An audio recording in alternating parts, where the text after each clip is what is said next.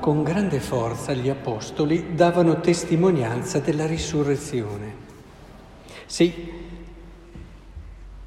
questa forza però non era nella, come dire, nella forza che era propria delle argomentazioni, ma è bello perché questa affermazione è messa all'interno, quasi incorniciata,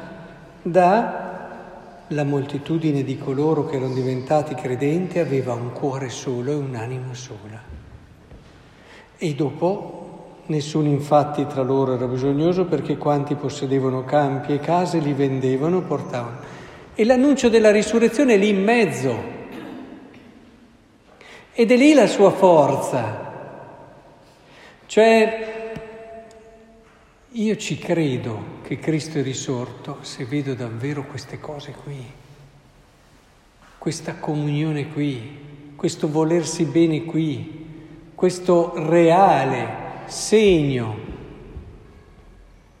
del Signore risorto che è il volerci bene condividendo, mettendo da parte le pretese e cominciando a sentire l'altro come qualcosa di mio.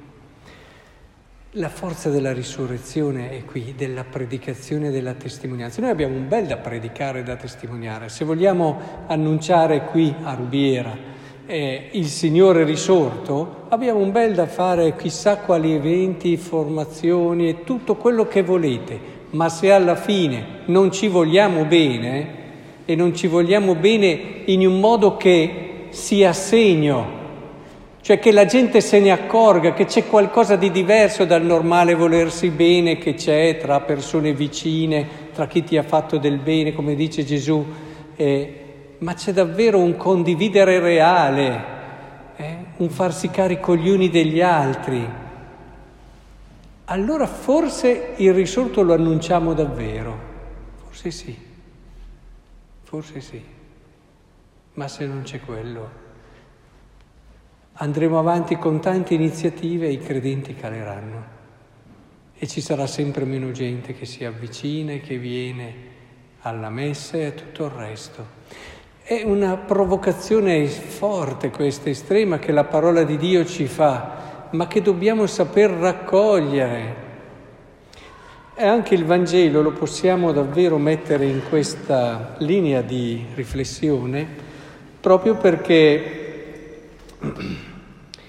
com'è che si fa a conoscere e essere rinascere dall'alto? Come faccio a conoscere la vita, la vita vera, quella che si comprende se io rinasco dall'alto, cioè entro in una logica di pensiero, di mentalità diversa, che è proprio quella della comunione, quella dell'amore, è la vita di Dio, la vita della Trinità, la vita che dobbiamo e siamo chiamati, grazie a Cristo, ad incarnare nella storia.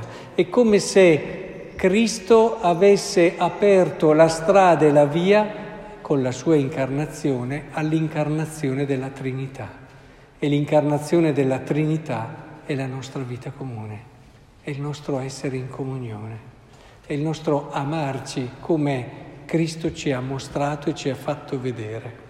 E come dicevo, la porta per entrare in questa logica è come Mosè innalzò il serpente nel deserto, così bisogna che sia innalzato il figlio dell'uomo è proprio quello.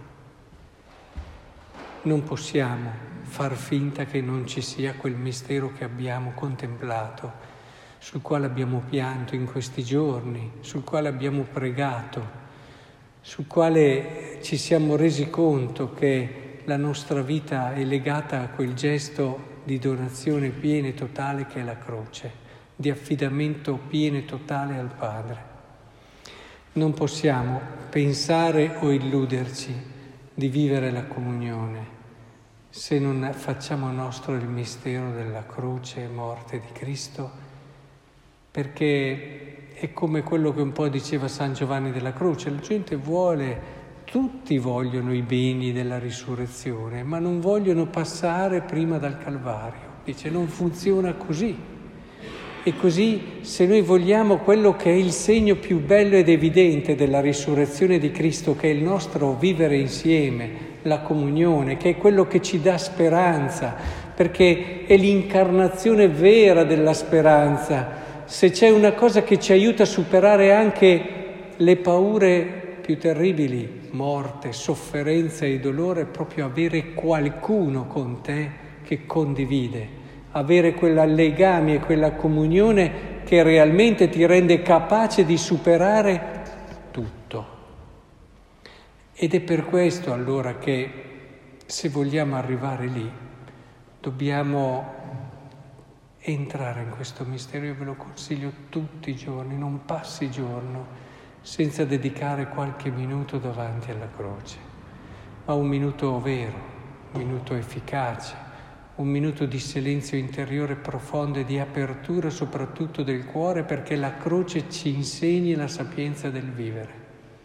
È con questa sapienza che entreremo nell'orizzonte di Dio, che entreremo in quella vita eterna di cui ci parla anche il Vangelo di Giovanni.